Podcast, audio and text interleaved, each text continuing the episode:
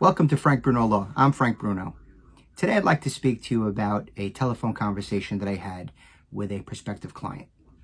But first, if you'd like to reach out to me, please go to my website, frankbrunolaw.com or callfrankbruno.com. Today I spoke to a, uh, a potential client and uh, he asked what he should bring to the initial consultation. I told uh, this person that I would need to see if it's available, if it's uh, easily accessible. What I would like to have is any existing trust or will, any power of attorney, healthcare proxy, any advance directive, uh, any deeds, and really anything of a written nature that he would like me to review. Um, at least for the initial consultation, that's about all I need.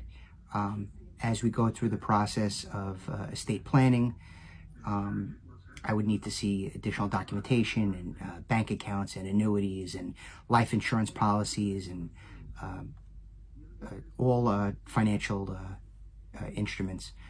But at the initial consultation, that, that's all I need.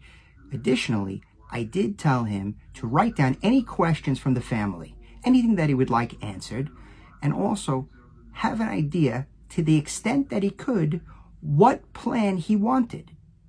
And then I would be able to uh, give an assessment as to uh, whether or not I could achieve the result that he wanted, whether or not uh, that was a course of action that should be or could be taken, and I would give my own uh, plan uh, or path for him to follow.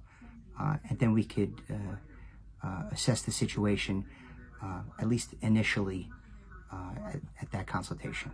Okay. If you'd like to meet with me uh, to discuss uh, any elder law matters, please uh, go to callfrankbruno.com. Thank you.